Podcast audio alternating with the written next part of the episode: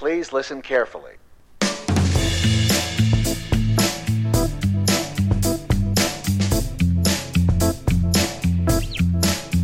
Welcome to Autism in the Wild, the show that talks about what it's really like living with autism. Here are your hosts, Noah and Chris.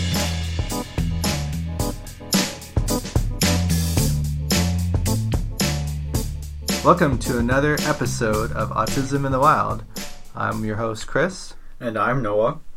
Now, I want you to introduce today's guest.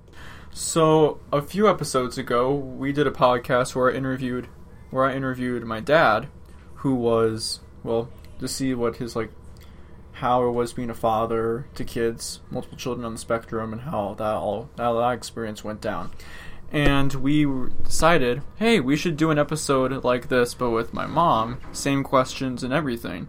So here we go. Here's mom. Thanks for having me. My first question for you is what was the diagnosis like for you? You mean what happened to get us to the No, just what of- was it? Just what was it like? um When we received the diagnosis? Yes. well, we were at a special ed preschool meeting with the team of people who had observed um, you and Isaac for a few months, I believe it was. And those people, you know, they basically said you both were on the spectrum. And I don't think they really said autism, but essentially, uh, Barbara, who was the school psychologist, said, you know, if it quacks like a duck and it walks like a duck and it Looks like looks it. like a duck, it's a duck. So, you know, essentially what she was saying was you both had autism spectrum disorder and you both had intellectual disabilities. Okay. Um, what were some of the warning signs you saw before the before the whole diagnosis itself? Well, Isaac didn't really have any language, really, at all. Um, you did have some, although your language wasn't always meaningful. Um, sometimes you would repeat words over and over, which is called echolalia. And when you both were younger, neither one of you had the big, warm smiles that most babies or toddlers or infants have when you're, you know, gazing at them. There wasn't that. I don't know if it's called reciprocal, you know, joy, um, but I still That- don't have the I still don't have that big warm smile. That's not true. and and then there are other things too. You were you both were developmentally kind of behind in terms of some of your physical development, certainly speech development. And Noah, you love to read books or you loved when I read books to you, but you like to just turn the pages and so when the pages would turn, you just enjoyed instead of looking at the pictures on the books, you kind of enjoyed seeing the book page come into your field of vision and then come out of your field of vision. So that was kind of um, one of the things. Also, Isaac loved to spin, and he loved spinning things like wheels, wheels on a stroller.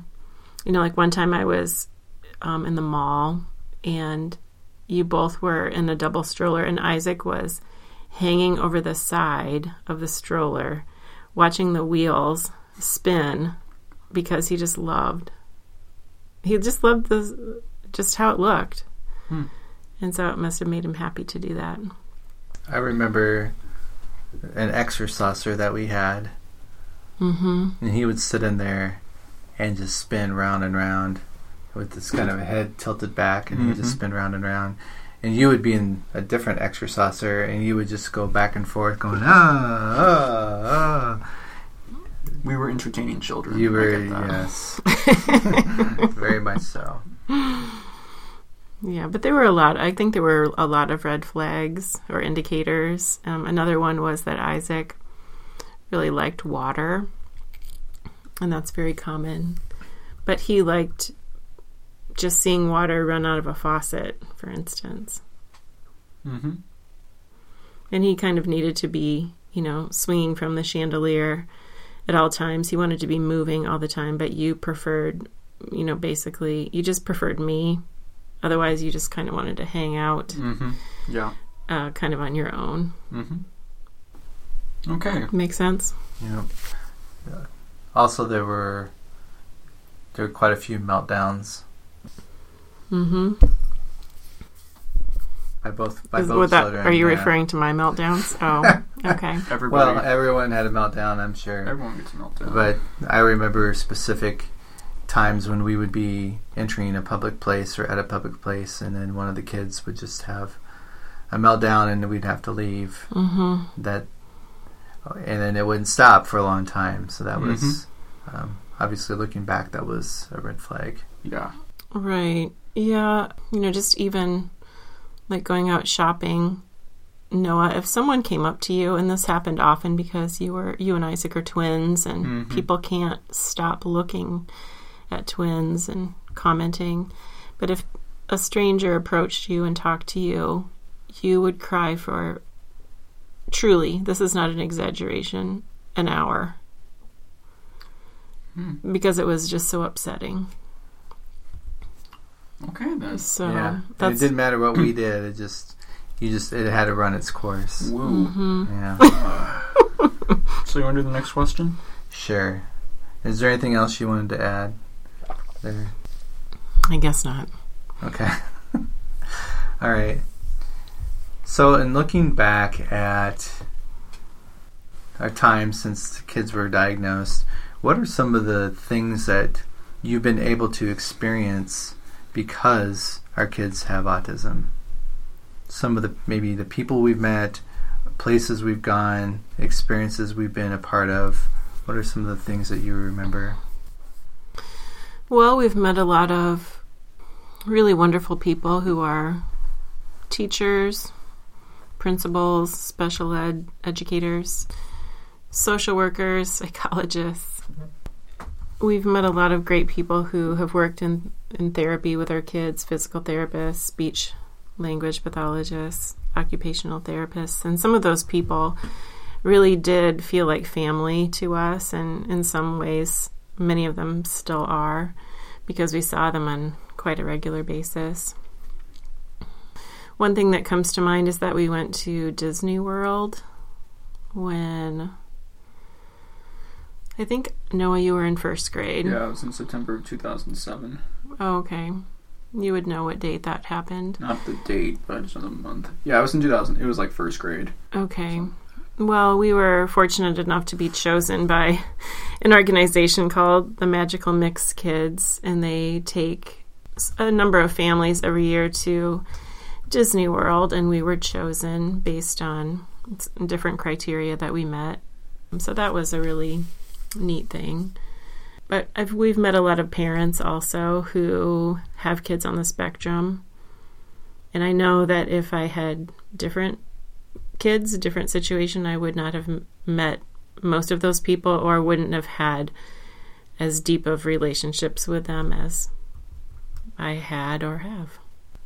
we went to the autism parents support group and then we became the the leaders of that group for i don't know a couple years two three years probably and that's we met a lot of people there and a lot of the several families that we met there we're still in contact with and Mm-hmm. are good friends with for sure what about different events or speaking engagements or maybe you, do you want to talk a little bit about some of the writing you've done Are we talking about speaking engagements?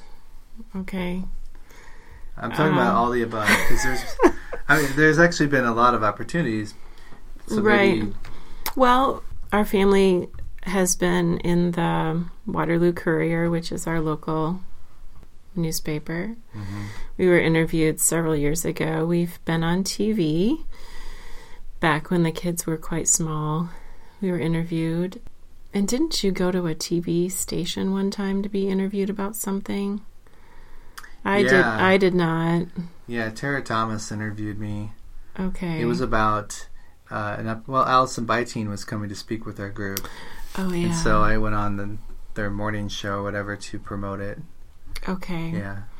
Well, we've, I guess, as a couple, we've talked to high school students, we've talked to college students, we presented information to physicians one time. I did to some, well, there was a physician panel, I mean, pretty early on, but then also there was another one where people who were in who were becoming physicians um, needed some information, and I was able to share with that. But we've done a lot of talking with, I think, primarily college students and students who are, try, you know, in studying to be special ed uh, teachers or speech language pathologists or um, rec leisure type majors, Mhm. things like that. Yep. What are some of the what's some what are some of the pieces that you've done for like the spec for like about autism and stuff like that? Well, I submitted a piece about you when you were. It's a story about when you were Mhm. nine years old and you Went to the doctor's office. went to the doctor's office and you were ill. And it was kind of funny. I mean, what, Mhm. what all happened. Yeah. Yeah. Um, it was one of those things where we met a doctor that we hadn't previously seen, and she didn't know about your autism, and I didn't really feel the need to tell her. So I submitted that story, and that story is in a Chicken Soup for the Soul book called Raising Kids on the Spectrum. And after that was published, I started um, I started a blog, and so I wrote. Um, I think I've had the blog for maybe five years. Yeah, that sounds about right. Does that sound right? I don't Five or know. six years. Okay. But I Yeah. I've written I've written consistently, although I wouldn't say as regularly as I would like, but certainly every month I make some kind of a an entry. But um, I've written about like daily life, some of our adventures, funny stuff, you know, poignant things. I've written about birthdays, about just disability in general, and you know, Mother's Day, sensory things, you know, just things that have come up in our lives. And I've been published in other places too, not just the Chicken Soup for the Soul books, but I've written some stories that have appeared in newspapers and also some online sites, also and magazines. The one story in particular you wrote uh, was about experience you had at Hy-Vee with Isaac, and we go to. We talked about how we go to Is- Hy-Vee a lot A with lot. Isaac, Yes. and people know us there, and and so that was a really cool story that you wrote, and it got picked up by Yahoo Parenting, Mm-hmm. which is really cool, and uh, had a lot of hits on it. Uh, do you want to talk about that story in particular? Just a brief overview. Well, the story really was was about going with Isaac to the store and feeling seen and feeling appreciated. And um, one of the cashiers said just something kind of simple but meaningful to me, and it really struck me. And I went home and wrote it that evening. Um, I submitted it to the Mighty, which is a site about disabilities, and they published it. And then later, it was picked up by Yahoo Parenting, and it was actually was on the front page of Yahoo Parenting because my cousin Michael, who I don't talk to on a regular basis on the phone, he texted me or called me one morning and said he saw my article on Yahoo and I didn't really know what he was talking about. Hmm. And I thought, okay, you know, why is he calling me? Because the only reason he would call me maybe would be if someone had died or, you know, we're just not in communication by phone. So um, that was how I learned that that had had been published on Yahoo. Yeah, that was pretty exciting when that that all came out. Uh, I'll I'll provide a link in the show notes on the on the podcast site to that article, so you can have an easy find and and click just to read it. It's an excellent article. So that's cool. Yeah. So you've done a lot of writing. You've done a lot of speaking. Uh, you've done a lot of just talking with parents and meeting with people at coffee shops and just on the phone or on email. People you don't even know that you've never met. You've done a lot of things like that. Just kind of community support. You're very calm and very Sometimes. People well people will just come up to you in public and just start talking to you like and tell you tell you their life story Yeah. it happens all the time Mm. Yeah, it trust me, does. it's it's kind of weird. so you have this aura about you that people just can see it and, and that they're drawn to you and to share their whole life story so You're in the, yeah, you're in the grocery store getting broccoli, and before you know it, the guy next to you tells has told you why he got his kidney removed or something like that. You know, something like that. That isn't too far fetched. no I, I agree noah well, I'm not the only one who has that gift, I guess. But and I'm also not the only person that I know who you know meets people at coffee shops and talks to. There are other mothers and fathers certainly who do that. But yes, yes we we have done that too. Yes. Okay, moving on to another topic. Mhm. So, we talked about some of the cool things and opportunities. What are some of the more challenging things uh, of being a parent to kids on the spectrum? Well, I would say one of the biggest ones is that at this point, Isaac is 17 and he can't stay home by himself. And because he can't call 911 or make sure that he's safe if there were an emergency, and he also has uh, some trouble communicating, so that's not a good situation. Um, so I can't just go and do something uh, without considering his needs first.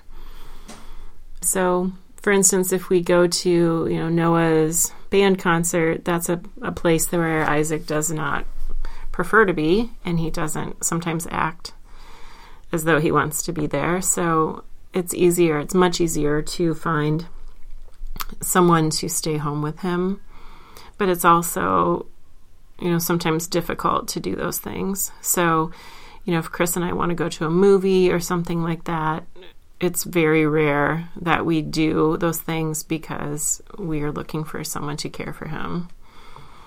And it's it's hard to do things as a couple because, you know, maybe sometimes Chris will go and do something with Henry and Noah, uh, for instance, go to a football game at Iowa City and I will stay here with Isaac because that's not something that he really would prefer to do. And that's just kind of how it goes. There's very much a back and forth with that where we kind of take turns mm-hmm. doing that. I would say that was true when we were when they were all young when you all were younger too. Yeah. It's just more pronounced now. I think when I see my peers who have similarly aged kids and they seem to have a lot more freedom in many ways than we do. That is sometimes, you know, hard to swallow. Like, oh, you just went for a walk. Hmm. How did you manage that? And then I realize, well, their kids are, you know, maybe driving or at a job or at a friend's house. Those are things that don't usually happen here. Mm-hmm. What about when the kids were younger? Well, there were, I guess there still is, but at the time when they were younger, there was a lot more emphasis on, maybe need for, meeting with school people a lot or going to therapy often. Um, sometimes I would be at the hospital with therapy three times a week because Noah had intense OT that he was doing.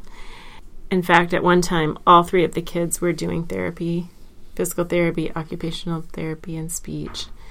And I felt like if I just put a brick on the accelerator of our van, our van could just drive itself to the hospital. I remember when, at the end of one year, we did a calculation of how many appointments the kids went and did, and it mm-hmm. was. I, I wish we ever remember, but it was at least ten appointments a week. I would say between all the all the different appointments. Maybe Yeah. that seems a little high. Okay. Maybe six to eight but appointments but a week. when each kid, but the you know the thing was, Noah and Isaac all had OT, PT, and speech, so that's six appointments right there. And then and then chiropractic. we would do other things and we also did things like horseback riding and you know you try to do all these things because you hope that they will be beneficial and so we did a lot of intervention including a lot of holistic health practice and working with a physician and a whole bunch of other things that took a lot of time Yeah. So it is is challenging to find time to do things as a couple. And then it's it's challenging to find time to do things for yourself. hmm I remember when we were when the kids were younger, I would feel guilty almost when I would go golfing or something for just a couple hours. Just because we're so in we're so involved and so intense and to get away it was it was necessary but you know I felt kind of guilty about being able to do that. And I know the other times we actually scheduled some time away. Like on a Saturday, we we we scheduled Mm-hmm. a four hour block where you were kind of off duty, and then I would get four hours where I was off duty, hmm and we could do whatever. And that that actually was nice because I think if I could give young parents a tip is if you want to have free time, you really have to schedule it when you have kids, Mhm. especially kids with a lot of needs. And you need to schedule time for yourself. You need to schedule time with your spouse, for sure. And you can't just be spontaneous when you have kids who are on strict schedules. You have to really schedule it. So, so true yeah. No, do you have any questions or thoughts or anything you want to ask mom about your past? Um, this is always a fun theoretical question. If you were given ten million dollars to go back and do it all over again, would you? That's an easy one. No. Cool. Bleep, no. no, I wouldn't. I would never not do it, hmm but I would never do it again. I see where you're coming from. Mm hmm It was painful enough the first time. I don't think you want to do it the second time. Well, it was good too. Uh, Believe me, it was an important thing to do Mhm. and to learn from and grow. And I would never want to be denied the opportunity to do it, but I would not do it again. I wouldn't sign up to do it again. There's no amount of money that I would Yeah, of course. accept. I agree. Yeah. That was my answer too. Okay. Yeah. So, do you want to wrap this up? Well, I have one more question. Uh, how has having two kids on the spectrum changed you as a person? I certainly look older than my peers. that didn't actually happen until we had Henry. I don't see any gray hairs yet. I don't know what you're talking about. Well, Henry the other day said, this is true. He said, When are you going to give up coloring your hair? Are you going to do it forever or are you going to eventually just give up? So, no, there are some gray hairs there, Noah. Said from the child that's given you the gray hair. He may have given me a few. Okay, what was the question again? How has having kids on the spectrum changed you as a person? Oh, okay. Yeah, I've gotten less sleep over the years. Um, but no, seriously, I think I I do I do still judge people certainly like everybody else, but I try not. I don't think I'm as judgmental as I would have been. Um, I think I'm more open and more accepting of other people Mhm. and other uh, differences. I think my heart is open more. I'm I'm certainly kinder. I don't know. I'm still calm. How does this work? Shouldn't I be hanging, you know, by the light fixtures and I, I think climbing the walls? Maybe I've done that years ago. Well, the one thing I would have to say is over the years, the way that you're able to communicate and work with people at school, you know, you are very collaborative, but you are very assertive when you need to be. hmm But I always tell people, you can, um, you can tell people to go to hell, and they'll say thank you. When it's all said and done, that's said probably done. true. Yeah, but you do it in, in a in a in a way that people understand, respect, and react positively to get the change or the, the actions, like through an IEP or whatever needs to happen for the situation. So, Mm-hmm. um, not everyone has got the grace that you do in those situations for sure. Thank you. Yeah. No, I know. Yeah, for sure. Okay. Noah, Um, do you have any other final questions for mom? Nope. I think we covered what we need to cover. Okay. Do you have any final thoughts you'd like to share today, Tyann? No, I don't. Thanks for having me. Certainly, if you have a child or two on the spectrum, your life uh, probably is not unfolding as you had imagined years ago. So, my advice would be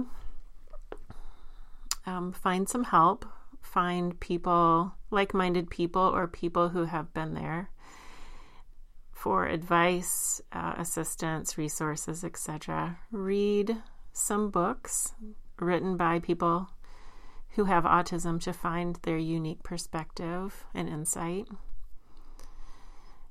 Believe in your kids, love them, find out what kinds of things uh, they can do that they enjoy, find their strengths, and build on those things just don't ever give up, really. Just love your kids where they are and know that they will always surprise you.